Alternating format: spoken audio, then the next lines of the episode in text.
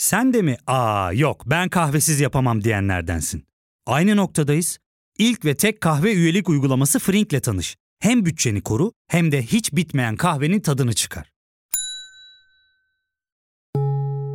Yakınlarından terapinin onlara ne kadar iyi geldiğini dinlesen de kendin için bir şeylere başlamak zor geliyor olabilir. Ya da sevdiklerine yardım etmeye istekliyken kendi ihtiyaçlarını görebilmek. Hayvel, uzman psikologlarıyla kendi ihtiyaçlarını bulmanda sana destek olacak. Terapi yolculuğuna başlamak için detaylı bilgi bölümün açıklamalarında.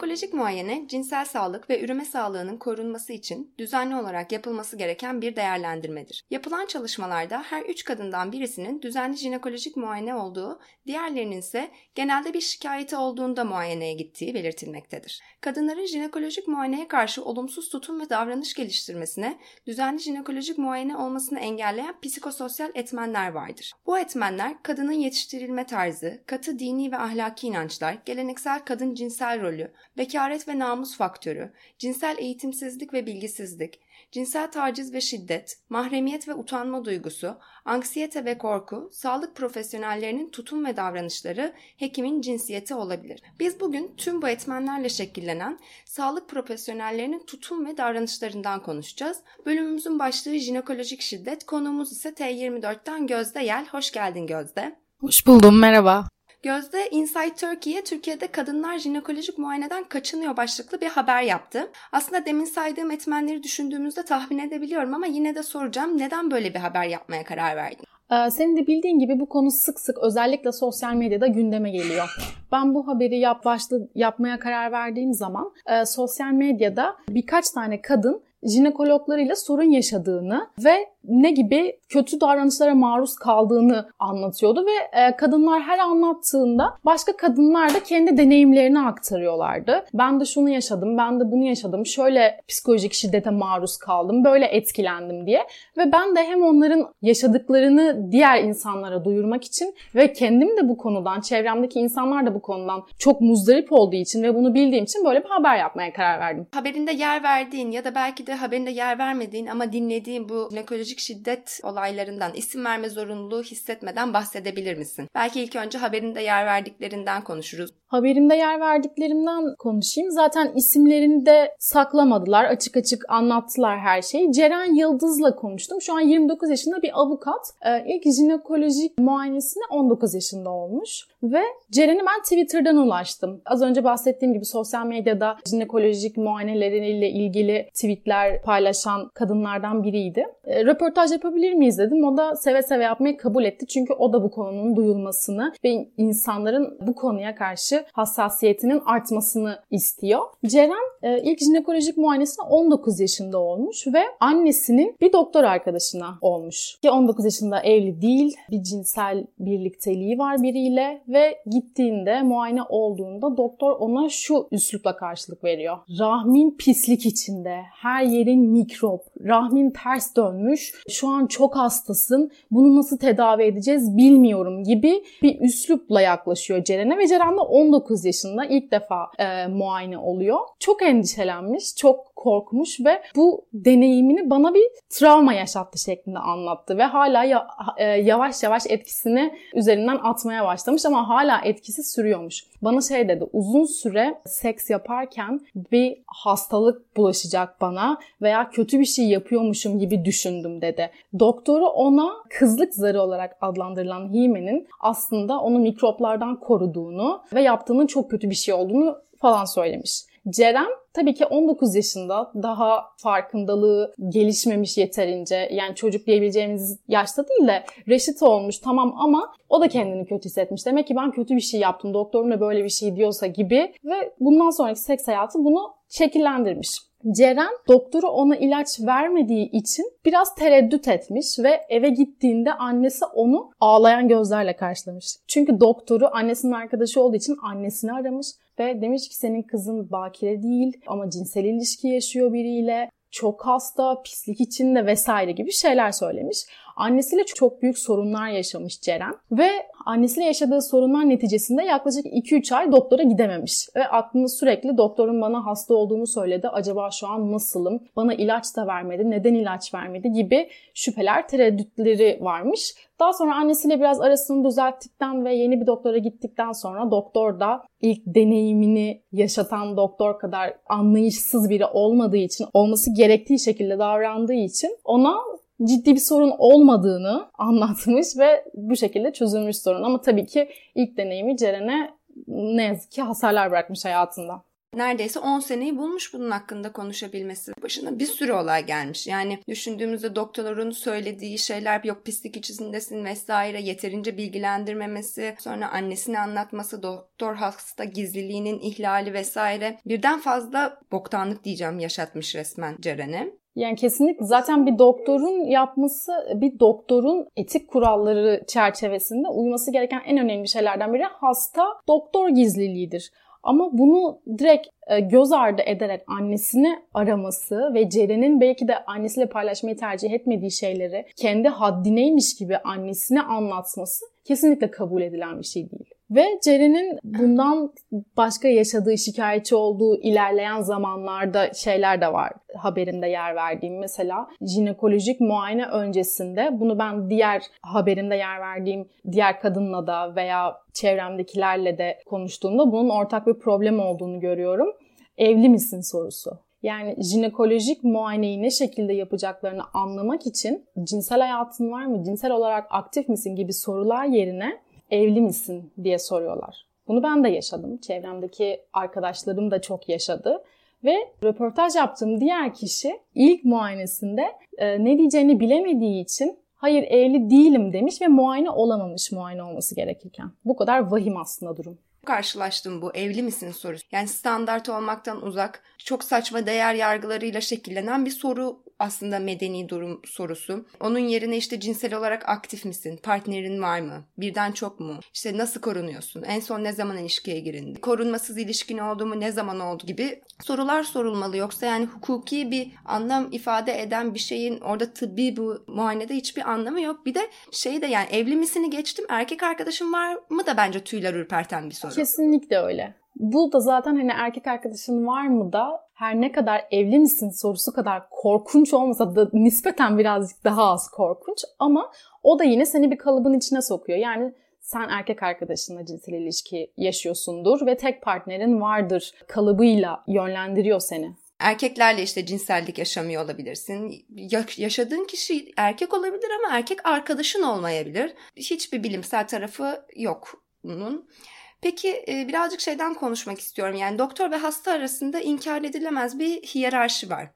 Orada kendini savunmasız hissettiğinden bahsetti mi dinlediğin kişiler?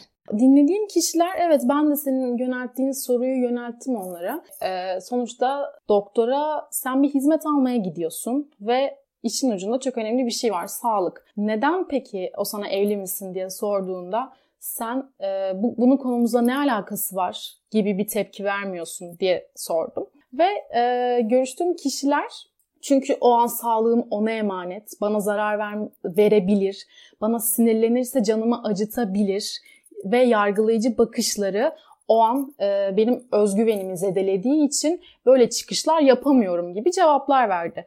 Yani aslında e, benim gözlemlediğim kadarıyla onların tedirgin olduk, olduğu şey o an bedenlerini doktorlarına emanet etmeleri ve ilk izlenimde onları yargılayan doktorların da doktorlara da yeterince güvenmemeleri sanırım. Ya derdine çare aramak için oradasın. Bir hayli savunmasızsın zaten.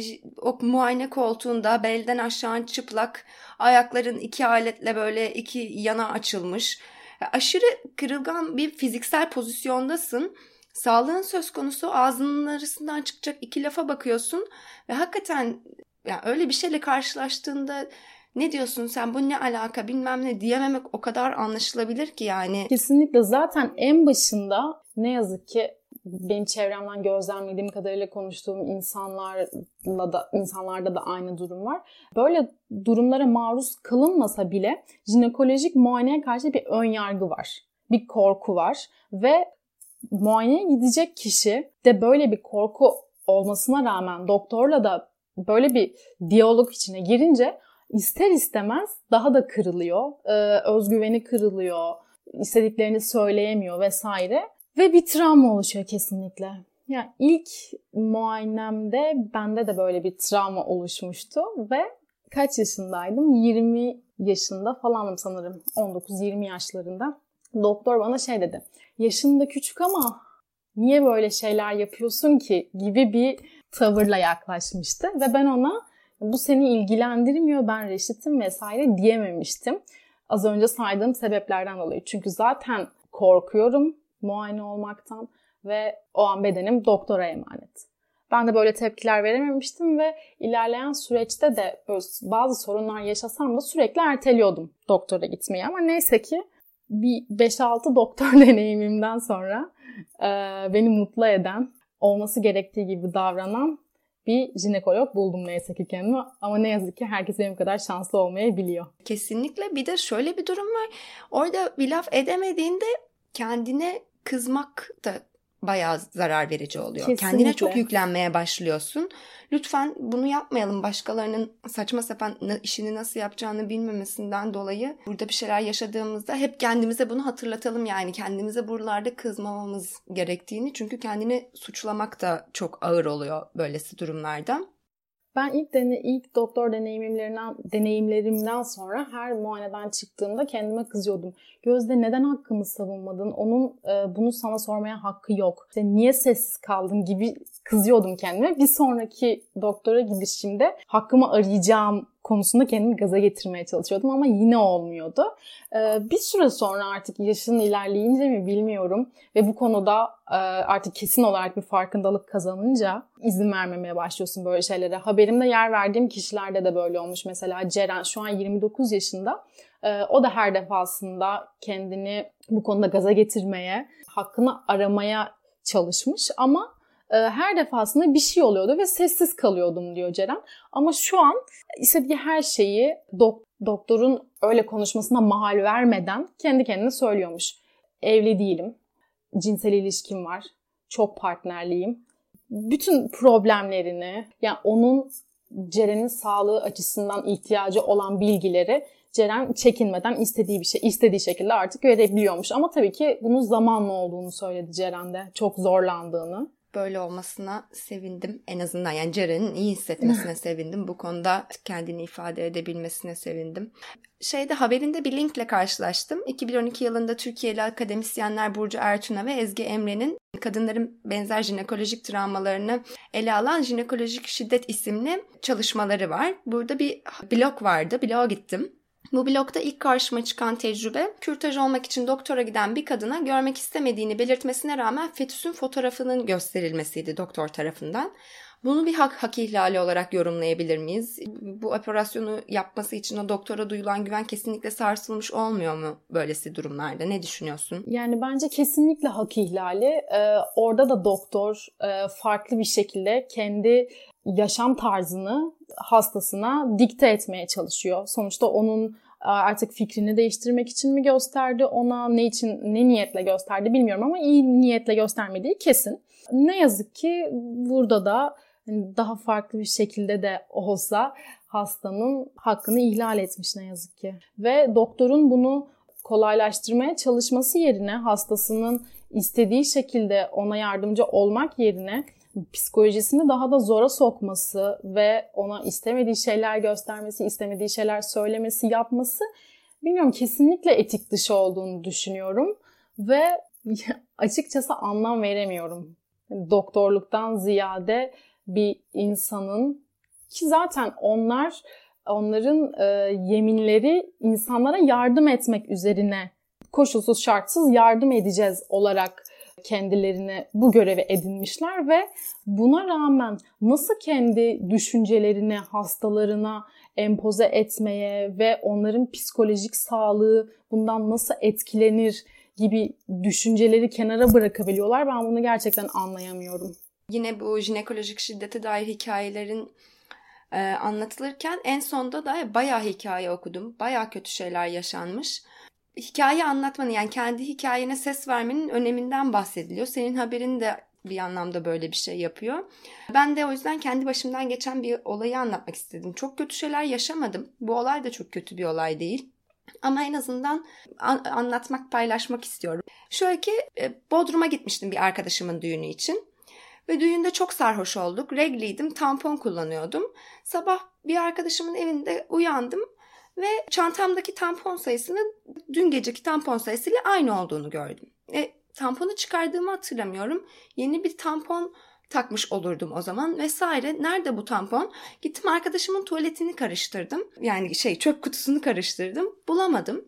Dün geceden de hani aklımda yok yok nerede bu tampon bilmiyorum. Daha sonrasında işte annem babam da gelmişti benimle Bodrum'a. Annem babam ve sen de tanıyorsun. Biz Gözde ile e, aynı okulun gazetecilik ben o yeni medya bölümünde okudu. E, Mehmet Hoca'dan ders almış mıydın? Evet. Mehmet Hoca ile buluştuk. Annem babam, Mehmet Hoca ben. Sağnak hocamız. Ee, annem babam Sağnak Hoca ben rakı içiyoruz. Ve böyle işte düşünmemeye çalışsam da bütün gün düşünmemiş olsam da aklıma böyle e, geliyor ve karnımda böyle bir ağrı hissettim kasıklarımda. Aa falan oldum böyle. Acaba işte tampon hala içimde mi? O paranoya girmeye başlayınca bir türlü çıkartamadım o paranoyayı kafamdan. Rakı sofrasından kalktım, tuvalete gittim. Elimi içime soktum ve tampon arıyorum ve elime bir, bir, bir böyle ip gibi bir şey geldi. Nasıl terliyorum ama yani hiç elimi oraya orama kadar sokmamışım Of. vesaire. Masaya geri döndüm. Ben terledim burada Ertesi gün evet. Masaya geri döndüm, düşünüyorum. Diyorum ki ertesi gün dönüyoruz. Çanakkale'ye gideceğim. Döndüğümüzde doktora gideriz diyorum. Şimdi ortalığı velveleye vermedi. Bir yandan da başka bir iç ses 13 saat boyunca içinde tampon kalan kız ölü bulundu. Bilmem. Hani böyle bir o kötü senaryolar geliyor aklıma. Onlar nüfus ediyor. Tekrardan tuvalete gittim. Yine böyle rakı sofrasını olduğu gibi bırakıp. Elimi tekrardan böyle içime daldırdım. Arıyorum, arıyorum, arıyorum. Bu defa yine geldi elime o ip ve yer değiştirmiş. Ne yapacağım, ne yapacağım, ne yapacağım? Arkadaşımı aradım. Dedim ki beni hastaneye götür. Yemeğimiz bittikten sonra vedalaştık. Annemlere de dedim ki ben geleceğim merak etmeyin ama bana şu an hiçbir soru sormayın. Ee, arkadaşım beni aldı. Devlet hastanesine doğru giderken bir özel poliklinik gördüm ve dur dur dur dur burada dur. Ee, hiç utanmıyorum. İçimde tampon kaldı. Söylüyorum, konuşuyorum. İşte böyle sesimi kısmıyorum, fısıldamaya çalışmıyorum falan. Ee, şu anda doktor yokmuş. Özel olarak hani doktor getireceğiz şu anda nöbette olan bir doktor dedi. Tamam dedim. Doktor geldi doktor ama herhalde bana sinirli yani bir böyle işinin ortasında mı çağırdık ne oldu ama bu da işi ve benim de böyle bir sorun var.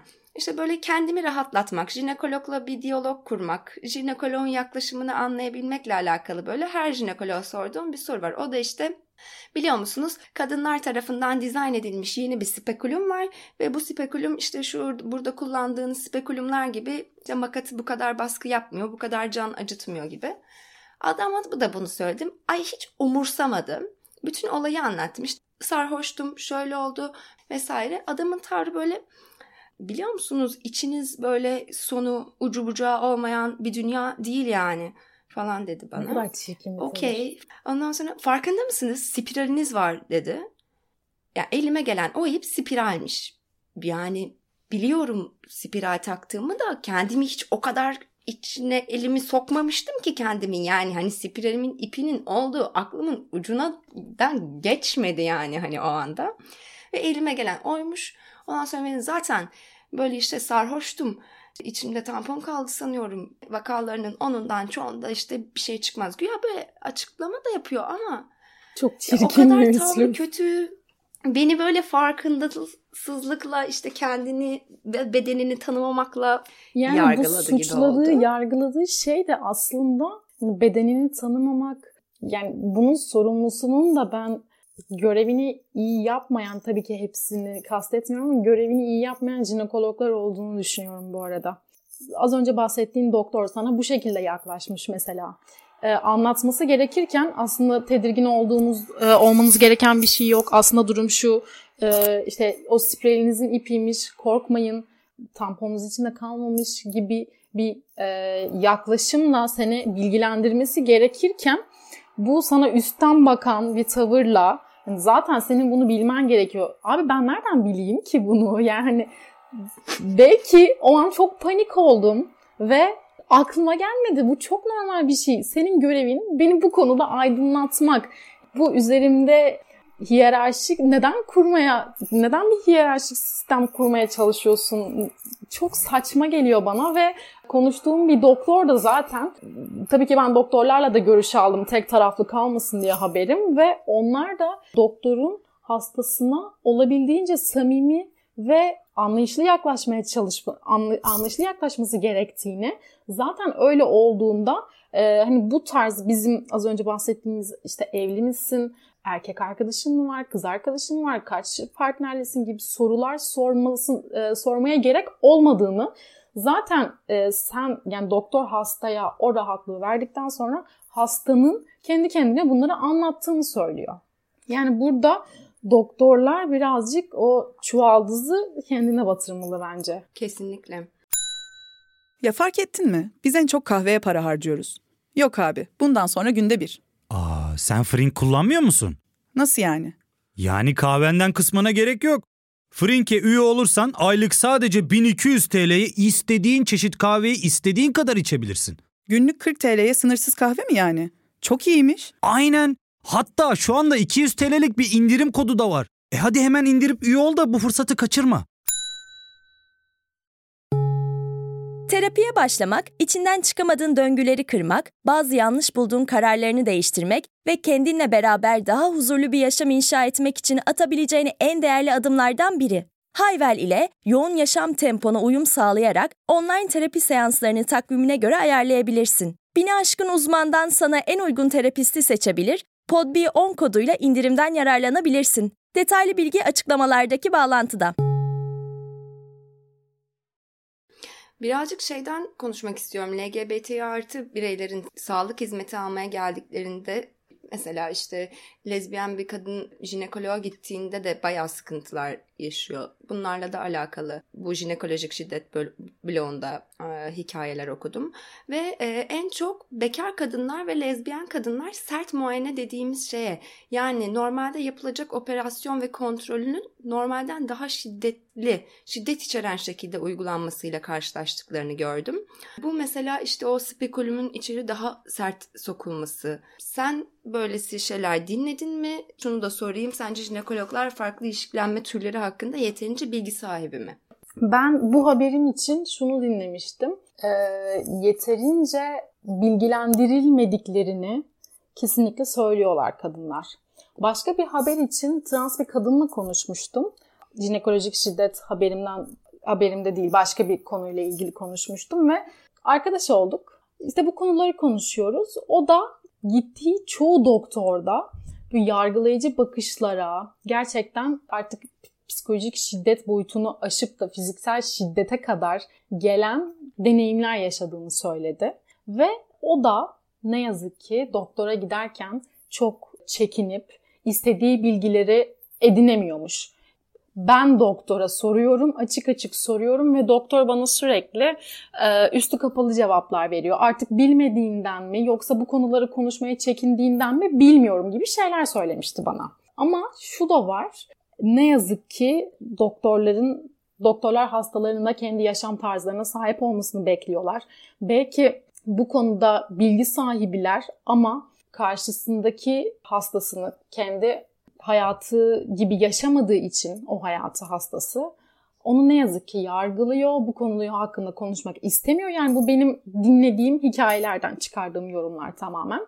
Yani bilse bile konuşmayı tercih etmiyor. Ama ben bilmeme ihtimallerinin de olduğunu düşünüyorum. Çünkü farklı olana pek saygı duyulduğunu düşünmüyorum açıkçası. Evet ya da yani işte bu konularla alakalı gelişmelerden vesaire bunlarla ilgilenmeyerek bile Evet. E, dışarıda bırakabilirsin. Şu ana kadar konuştuğum kadınlarda şu belirleyici bir unsur. Devlet hastanelerinde daha çok kötü deneyime maruz kalmışlar.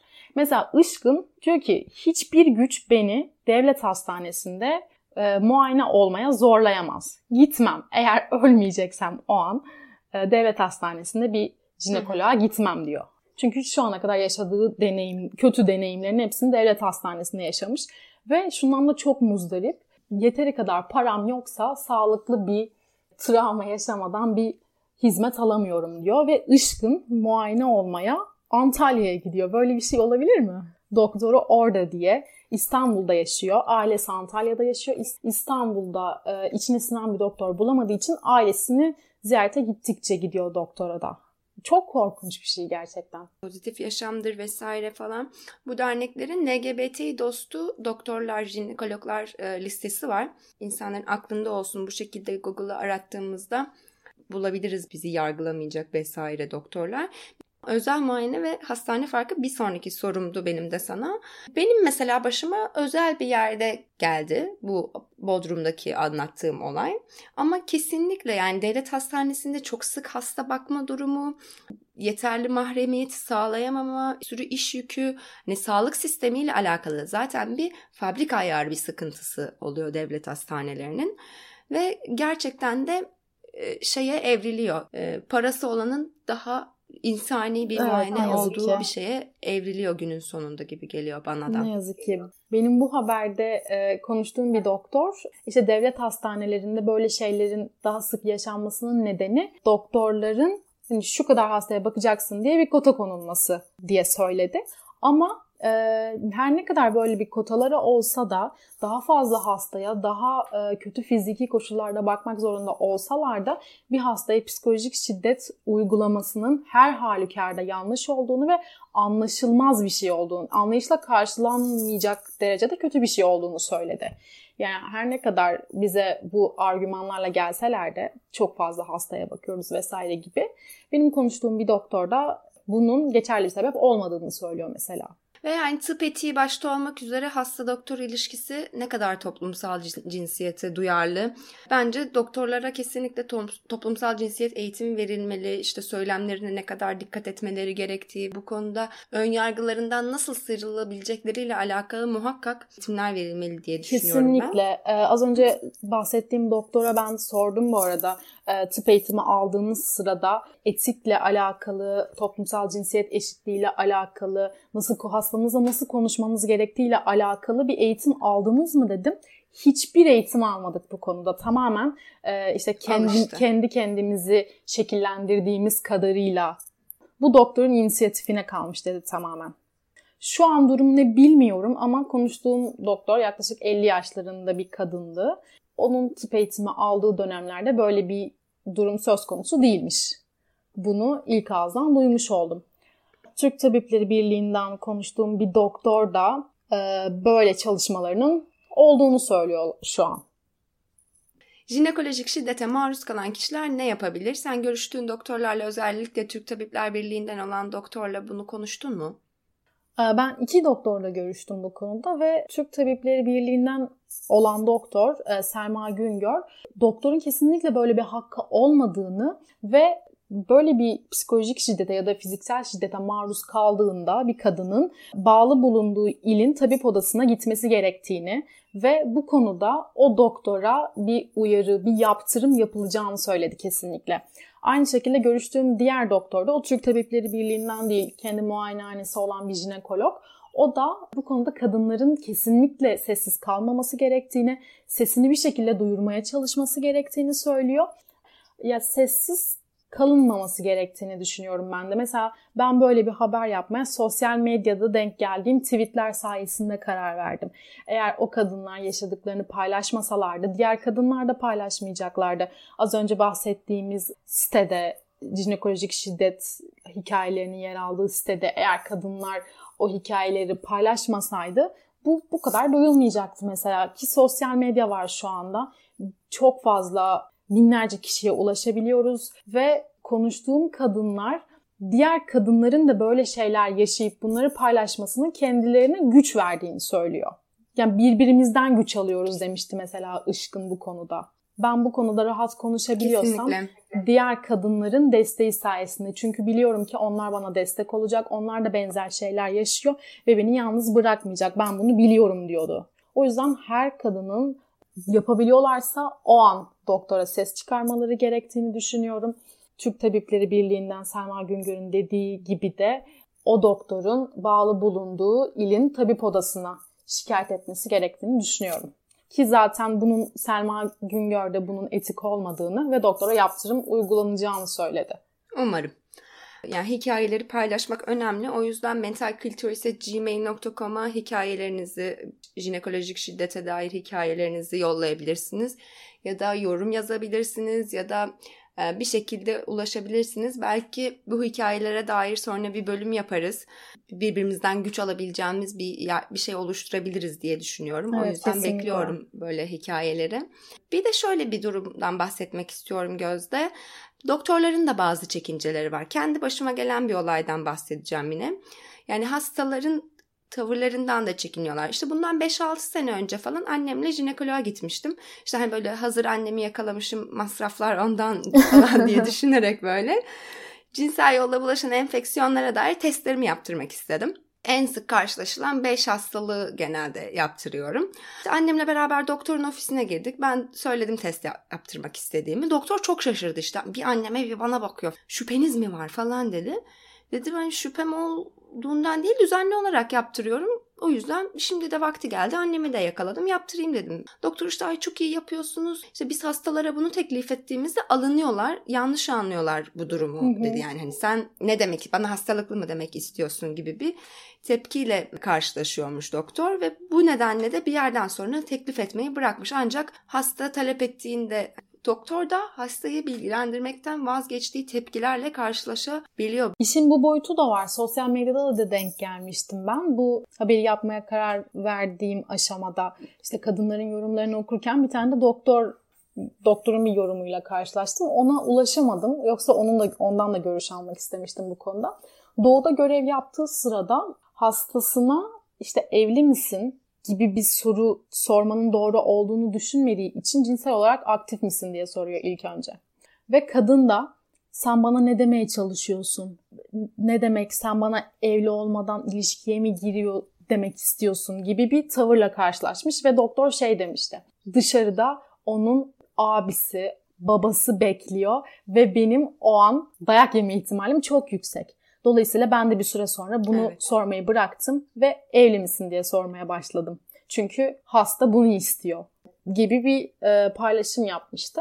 Ben de bunu görüştüğüm doktora sordum. İşin bu boyutu da var ne düşünüyorsunuz bu konuda diye. O da eğer hastasına gereken rahatlığı verirse zaten bu soruyu sormanın cinsel olarak aktif misiniz veya evli misiniz?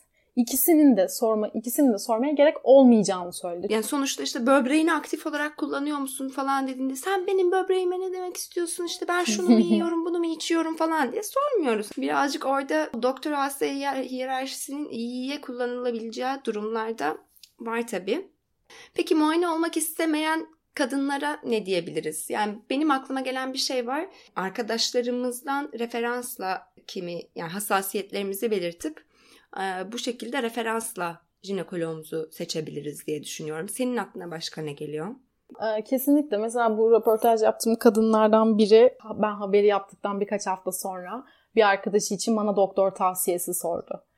Ve görüştüğüm başka biriyle de işte artık doktorunu seçerken neye dikkat ediyorsun gibi bir şey sormuştum. komik bir cevap aldım. Aslında komik değil mantıklı. Ee, ama trajikomik diyeyim. Hastanenin sitesine bakıyormuş ve tipine göre seçiyormuş doktoru. Bu sekülerdir, bu beni yadırgamaz, işte bu beni yargılamaz, işte hayat görüşünü bana dikte etmeye çalışmaz gibi yorumlamalarla seçmeye çalışıyormuş. Ama ben de şu an sanırım en mantıklısını yani ben öyle yapardım. Arkadaş tavsiyesi üzerine gitmenin mantıklı olduğunu düşünüyorum. Yani eğer evet. tek ilk doktor ilk muayene deneyimleri ise yanlarına kendilerini rahat hissedecekleri bir arkadaşlarını alabilirler ve referans referans kafası iyi abi. yani daha önce deneyimlemiş biri. Evet. Sürpriz yok. Seni sana travma yaşatmayacak. Aynen. Kesinlikle mantıklı. Tipine bakmayı ben hiç mantıklı bulmadım. Hemen biraz evet. komik ve trajikomik buldum açıkçası komik. onu evet. Trajikomik. Bu derneklerde yer alan LGBT artı dostu ve jinekologlara da bakabiliriz diye düşünüyorum. Jinekolojik muayenenin e, ah, ahlak muayenesine döndüğü, jinekoloğun ahlak polisi kesildiği durumlardan ve jinekolojik şiddetten konuştuk bugün Gözde ile. Çok teşekkürler Gözde. Senin söylemek ya da sormak istediğin bir şey var mı?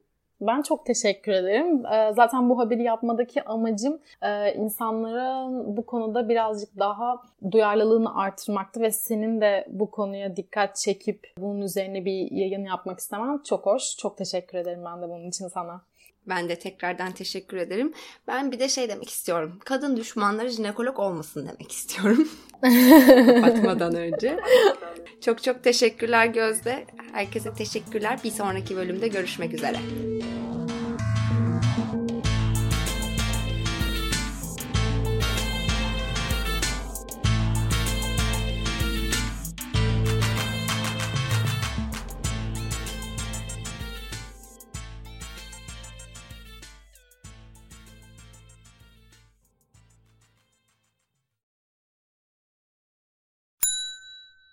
İlk ve tek kahve üyelik uygulaması Frink, 46 ildeki 500'den fazla noktada seni bekliyor. Açıklamadaki kodu girerek sana özel 200 TL'lik indirimden faydalanmayı unutma. Hadi sen de Frink üyeliğini başlat, kahven hiç bitmesin. Hem bugününe hem yarınına katacaklarıyla terapi yolculuğuna ve daha iyi hissetmeye bugün Hayvel ile başla. Açıklamadaki linkten Hayvel'i indir, ücretsiz tanışma görüşmelerinin ardından bütçene uygun seans paketini seç ve terapi yolculuğuna başla.